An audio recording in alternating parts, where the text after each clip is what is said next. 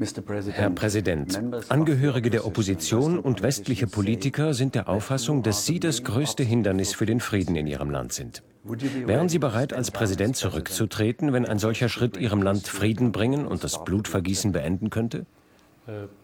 Ein Präsident sollte vor nationalen Herausforderungen nicht davonlaufen, und wir stehen hier im Augenblick vor einer nationalen Herausforderung in Syrien. Der Präsident kann sich einer solchen Situation nicht einfach entziehen. Auf der anderen Seite jedoch kann man nur dann in einer solchen Funktion verbleiben, wenn man sich der Unterstützung durch die Öffentlichkeit sicher sein kann. Daher müsste die Antwort auf diese Frage eine Antwort seitens der Öffentlichkeit sein und durch das syrische Volk anlässlich von Wahlen und nicht durch den Präsidenten gegeben werden. Ich kann mich als Kandidat aufstellen, ich kann zur Wahl antreten oder auch nicht. Aber ob ich gehe oder nicht gehe, das soll das syrische Volk entscheiden. Glauben Sie, dass Sie nach wie vor eine Mehrheit in Ihrem Land hinter sich haben? Wenn ich nicht die Unterstützung durch die Öffentlichkeit hätte, wie könnte ich dann in diesem Amt verbleiben? Die Vereinigten Staaten sind gegen mich, der Westen ist gegen mich, zahlreiche regionale Mächte und Länder sind gegen mich. Wenn dann auch noch das Volk gegen mich wäre, wie könnte ich mich dann in meiner Stellung halten? Also lautet die Antwort ja, natürlich genieße ich nach wie vor die Unterstützung durch die Öffentlichkeit. Wie groß diese ist, wie viel Prozent darüber habe ich im Moment keine Zahlen. Das ist eine andere Frage, aber um in dieser Stellung zu bleiben in einer solchen Situation, Dazu braucht man die öffentliche Unterstützung. Ich bin zu einigen dieser Demonstrationen gegangen, auch in Homs.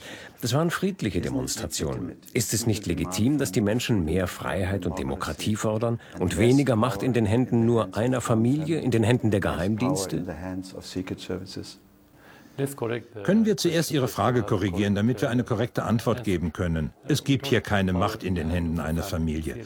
Es gibt in Syrien den Staat und es gibt die Institutionen. Vielleicht nicht die idealen Institutionen, aber hier regiert nicht eine Familie das Land. Wir sind ein Staat. Das dazu. Und nun können wir Ihre Frage beantworten. Natürlich haben Sie das Recht, Sie haben das legitime Recht, ob Sie nun als Demonstranten auftreten oder nicht. Nicht nur die Demonstranten verlangen ja nach Freiheit. Tatsächlich verlangt die Mehrheit des Volkes nach Reformen, nach politischen Reformen und nicht nach Freiheit. Freiheit haben wir, nicht die ideale Freiheit. Nein, Sie verlangen Reformen. Sie wollen in stärkerem Maße Beteiligung an der Macht und an der Regierung in Ihrem Land. Das ist legitim, aber die Mehrheit beteiligt sich nicht an den Demonstrationen. Da gibt es die, die demonstrieren und die anderen. Aber legitim ist das. Eine Frage, die jedermann im Westen und auch in Ihrem Lande stellt. Wer hat diese Tausenden von Zivilisten umgebracht, die in dem Konflikt ums Leben gekommen sind? Die Opposition beschuldigt Sie. Wenn man fragt, wer jemanden umgebracht hat, gilt es zunächst zu klären, wer denn umgebracht wurde. Man kann nicht über die Verbrecher reden, solange man die Opfer nicht kennt. Die Opfer, die Sie ansprechen, gehören in ihrer Mehrheit zu den Unterstützern der Regierung. Wie kann man gleichzeitig Verbrecher und Opfer sein? Die Mehrheit von ihnen sind Menschen, die die Regierung unterstützen, und ein großer Teil der übrigen sind völlig unschuldige Menschen, die durch unterschiedliche Gruppen in Syrien getötet wurden. Würden Sie einräumen, dass zumindest ein gewisser Prozentanteil dieser unschuldigen Zivilisten durch Ihre Sicherheitskräfte getötet wurde? Nein, eine Zahl haben wir nicht. Es gibt eine Untersuchungskommission, die alle Verbrechen untersucht, die sich in Syrien ereignet haben. Den Listen, den Namen, die uns vorliegen, zufolge wurde der weitaus größte Teil von Banden getötet. Es handelt sich dabei um ganz verschiedene Banden, ob nun Al-Qaida oder Extremisten oder Gesetzlose, die sich schon vor Jahren Jahren dem Zugriff der Polizei entzogen haben. Also sagen Sie, dass die Rebellen, die Sie als Terroristen bezeichnen, mehr Zivilisten umgebracht haben als die Sicherheitskräfte? Eigentlich nicht. Sie haben mehr Sicherheitsleute und Soldaten vielleicht umgebracht als Zivilisten. Ich spreche hier über die Regierungsanhänger.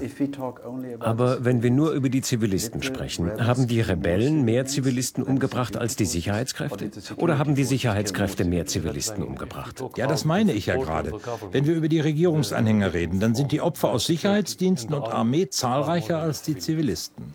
Sie sagten, es laufen Untersuchungen gegen diejenigen Angehörigen der Sicherheitsdienste, die unschuldige Zivilisten getötet haben könnten. Sind einige von ihnen bestraft worden? Ja, natürlich. Sie wurden inhaftiert und werden nun vor Gericht gestellt, wie jeder andere Verbrecher. Wer hat das Massaker von Hula begangen, bei dem mehr als 100 Menschen brutal ermordet wurden, darunter zahlreiche Kinder?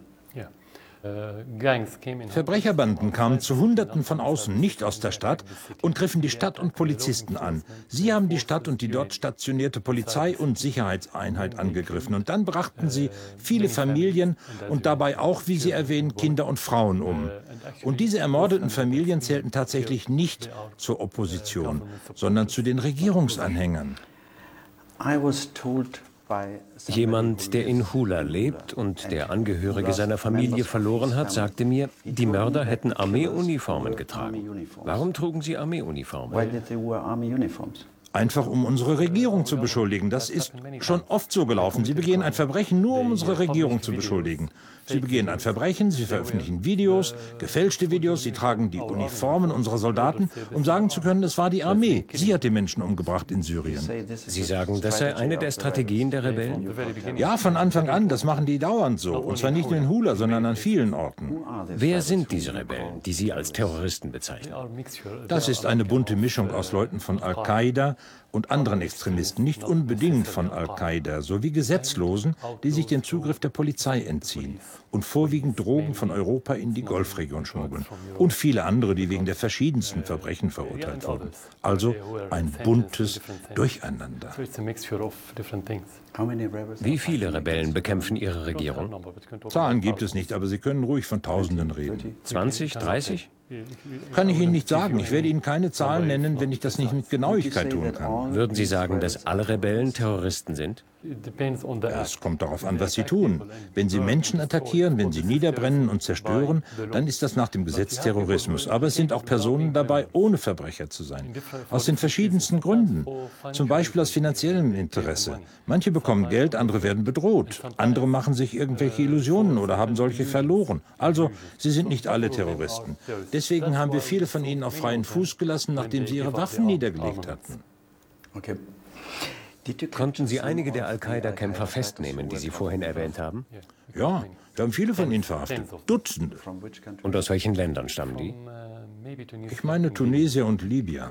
Kann ich mit einem von ihnen sprechen? Ja, das können Sie. Mit einem Dolmetscher? Allein? Natürlich. Welche Rolle spielen in diesem Konflikt die Vereinigten Staaten? Sie sind Teil dieses Konflikts. Sie spannen einen Schirm auf und bieten diesen Banden politischen Schutz, um Syrien zu destabilisieren. Sie sagen, die Vereinigten Staaten unterstützen die Rebellen politisch. Ist das korrekt?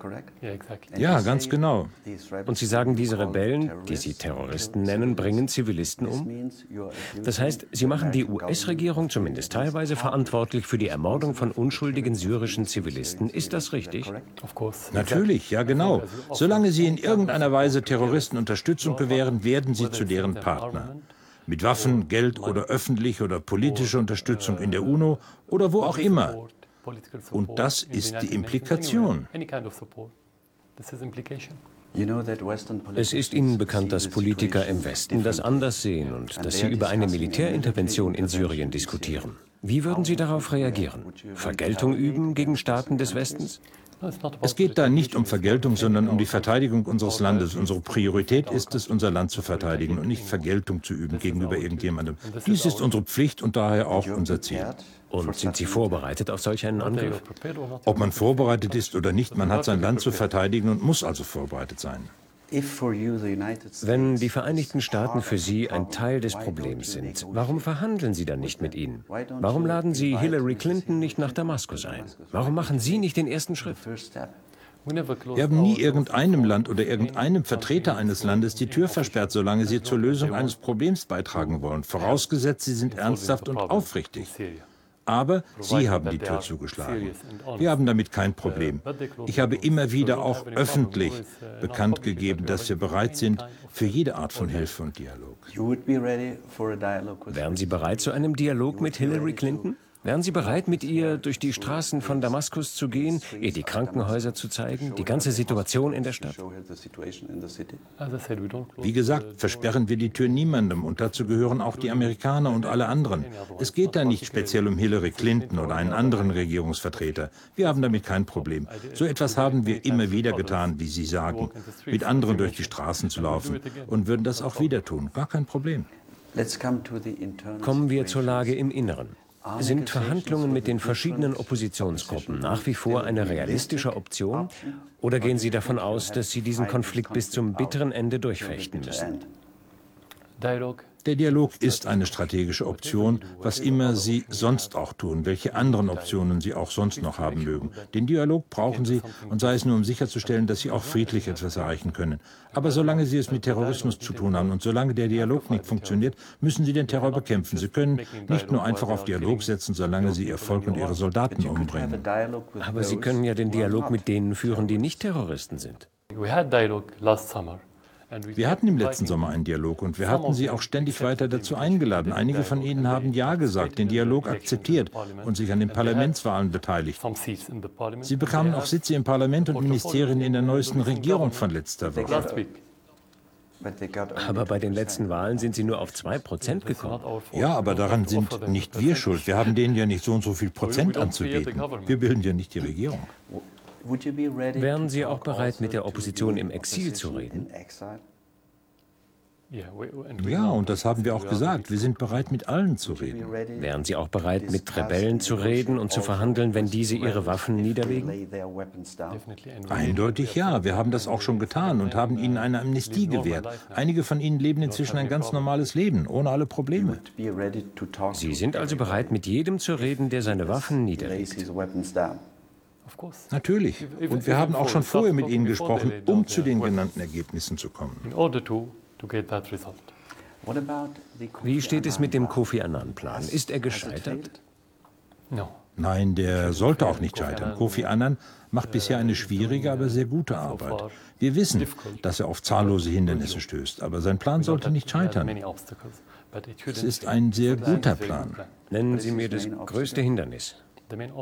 Das größte Hindernis ist, dass viele Länder den Erfolg dieses Plans gar nicht wollen. Also bieten sie politische Unterstützung an und versorgen die Terroristen in Syrien weiterhin mit Waffen und mit Geld. So versuchen sie, den Plan zum Scheitern zu bringen.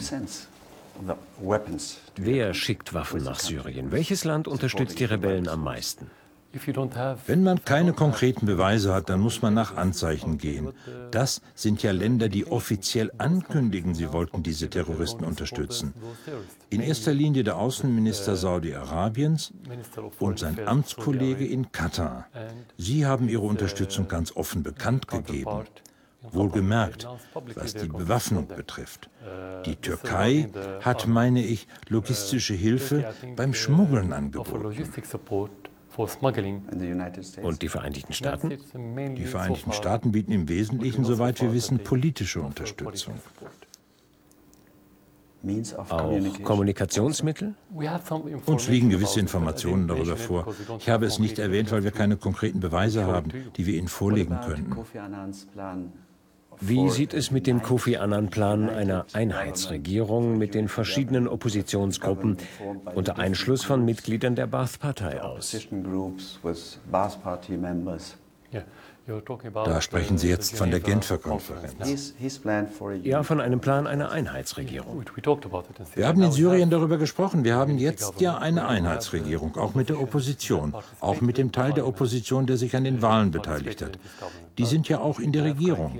Aber man braucht natürlich Kriterien. Wie definiert sich Opposition? Da gibt es Zehntausende, Hunderttausende oder Millionen. Können die alle mitmachen? Für diese Art von Demokratie der Regierung brauchen Sie Mechanismen neben den Kriterien.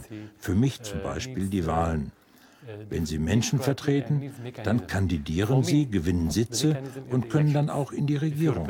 Wenn Sie aber ohne Sitze nur Opposition machen, wen vertreten Sie dann? Vielleicht nur sich selbst. Wann sind denn die nächsten Wahlen? Welche Wahlen meinen Sie? Die zum Parlament? Nein, nein, die nächsten Präsidentschaftswahlen. Nein, nein, ich meine die Parlamentswahlen. Die waren ja erst vor zwei Monaten. Aber die Exilopposition zum Beispiel war ja gar nicht dabei. Würden Sie eine Beteiligung der Exilopposition an einer Interimsregierung akzeptieren? Nennen wir die Übergangsregierung einmal so? Wenn die unsere Regeln und Gesetze einhalten können und sich nicht an kriminellen Aktivitäten beteiligen und nicht die NATO und andere Länder auffordern, Syrien anzugreifen, was ja gegen unsere Gesetze verstößt, dann haben sie das Recht mitzumachen. Kein Problem für uns. Ein großer Teil der Opposition in Syrien war ja auch dabei. Warum sollten wir die Opposition außerhalb des Landes fernhalten? Dafür hätten wir als Regierung gar keinen Grund. Einen Mann wie Gallion oder den neuen Präsidenten des Nationalrats, würden Sie die akzeptieren? Es geht ja nicht um Namen oder Positionen, sondern um Grundsätzliches. Da müssen wir uns jeden Einzelfall ansehen. Hat jemand gegen geltendes Recht verstoßen, sodass er nicht kandidieren könnte? Das muss für jeden gelten. Das ist keine Frage der Mittel. Herr Präsident, wenn Sie daran denken, was aus den Führern Ägyptens und Libyens geworden ist, wenn Sie sich der Bilder erinnern, die wir alle im Fernsehen gesehen haben, haben Sie dann nicht Angst um Ihre Familie, um Ihre Frau und Ihre kleinen Kinder? Sie sprechen von zwei ganz verschiedenen Szenarien. Wenn Sie an Gaddafi denken, das war ja reine Brutalität, das war kriminell, was immer er verbrochen haben mag, wer immer er war. Niemand auf der Welt kann das hinnehmen, jemanden so umzubringen. Bei Mubarak war das ganz anders. Das war ein Prozess. Jeder Bürger, der im Fernsehen einen Prozess sieht, versetzt sich an seine Stelle und denkt, da möchte ich nicht stehen. Also soll er sich entsprechend verhalten. Aber wenn Sie Angst ansprechen, dann muss ja der Vergleich stattfinden. Und wir sind in einer völlig anderen Situation. In Ägypten ist es ganz anders gelaufen als in Syrien, in einem anderen geschichtlichen Zusammenhang. Ebenso das gesellschaftliche Gefühl. Und wir haben immer eine andere Politik verfolgt. Da gibt es keine Gemeinsamkeiten und keinen Vergleich. Und man braucht auch keine Angst zu haben, höchstens bedauern oder Mitleid empfinden. Sie haben eine harte Opposition gegen sich und entschlossene Rebellen. Sie wissen, wissen, was die vorhaben. Daher noch einmal meine Frage. Haben Sie Angst um Ihre Familie? Das Wichtigste überhaupt bei allem, was man tut. Man muss davon überzeugt sein. Da muss man nicht um sein Leben fürchten. Die Leute können ganz anderer Meinung sein als Sie, aber sie spüren, dass sie im Interesse ihres Landes handeln. Wer sich für sein Land einsetzt, muss keine Angst haben. Wenn Sie die Bevölkerung schützen, warum sollen Sie dann Angst haben? Gut, Sie sprechen von Tausenden von Opfern. Aber was wäre, wenn Sie Hunderttausende hätten? So könnte es ja in Syrien kommen. Wenn man alles zusammenfasst, welche Lösung haben Sie für den Konflikt in diesem Land? Und noch einmal meine Frage. Denken Sie, dass Sie das bis zum bitteren Ende durchkämpfen müssen? Wir müssen eine Lösung auf zwei Achsen sehen. Dass Terroristen bekämpft werden müssen, steht völlig außer Frage, überall auf der Welt. Und was machen Sie, wenn jemand Zivilisten umbringt, Unschuldige, Kinder und auch ihre Soldaten, die Polizei und alle? Da müssen Sie kämpfen. Da ist keine Dialogbereitschaft. Und so ist es hier bisher. Dann die zweite Achse, der Dialog mit den verschiedenen politischen Kräften und gleichzeitig der Reformprozess, der zur Einbindung aller führt. Und dann werden die Menschen an der Urne entscheiden, wer sie vertreten soll.